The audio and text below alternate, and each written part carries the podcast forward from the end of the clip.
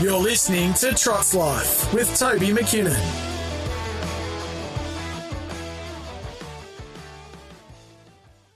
Welcome back to Trots Life.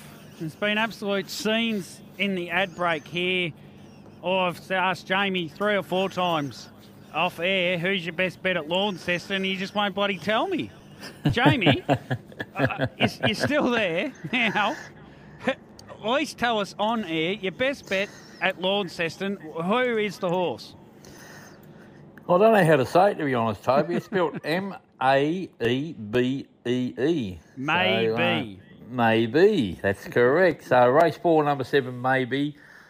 Always had a lot of ability, and it's really starting to hit at the straps now. But I think every time I've tipped it as a good thing, it's got beat. So, so let's hope on Sunday night, Todd push forward from out wide, and the lead, he might be able to bully his way to the lead or, or sit parked. And he's just racing so well, and I reckon he can get the job done at, you know, $2.50 be a good price to have a few dollars on, to be honest, Toby. Yep.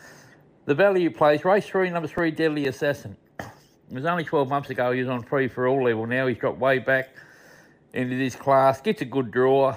Um, he should be able to push forward and put himself into the right spot, and he'll give a great sight around the $5 mark.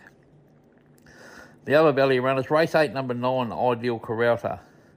Gets a good trailing draw. It's a pretty thin race, and he can do a little bit of work. So he'll push out three wide of the 800 and put himself into the race, and you know he might be good good enough to outbattle these rivals in the run to the line at around the five or six dollar mark. And the one at odds is race six, number eight, Top Hanover. This is a pretty good race. Um, they're all got winning chances. So I just think Top is going to get the right run either behind the leader or three pegs. And if they do run along, he'll get his chance late to get out and get over the top of him around the ten or twelve dollar mark. Okay, Stormy Sands for me. But yep, keep going. Yeah, it's, it's Stormy Sands. It's a tough race. Now we're going to Hobart Sunday night. This is a pretty good meeting, to be honest. It's it was hard to find the best bet. So just listeners out there, don't take it for gospel and go and put your last five dollars on it. But race one number four, Jack James, he'll be four or five dollars.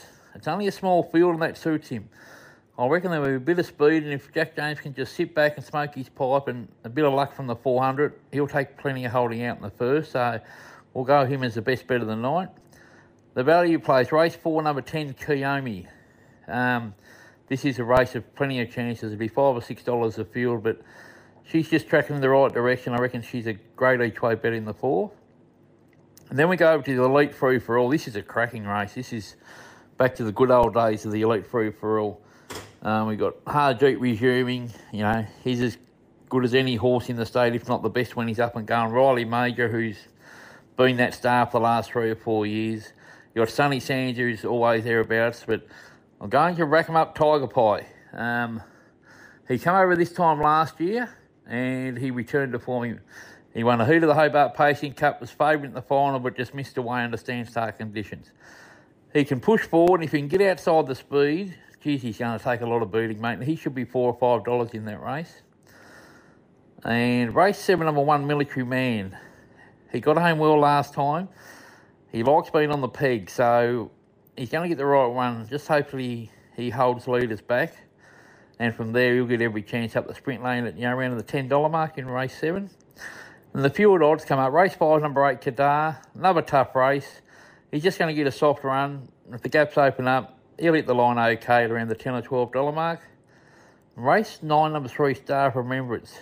This will be about 30 to 1.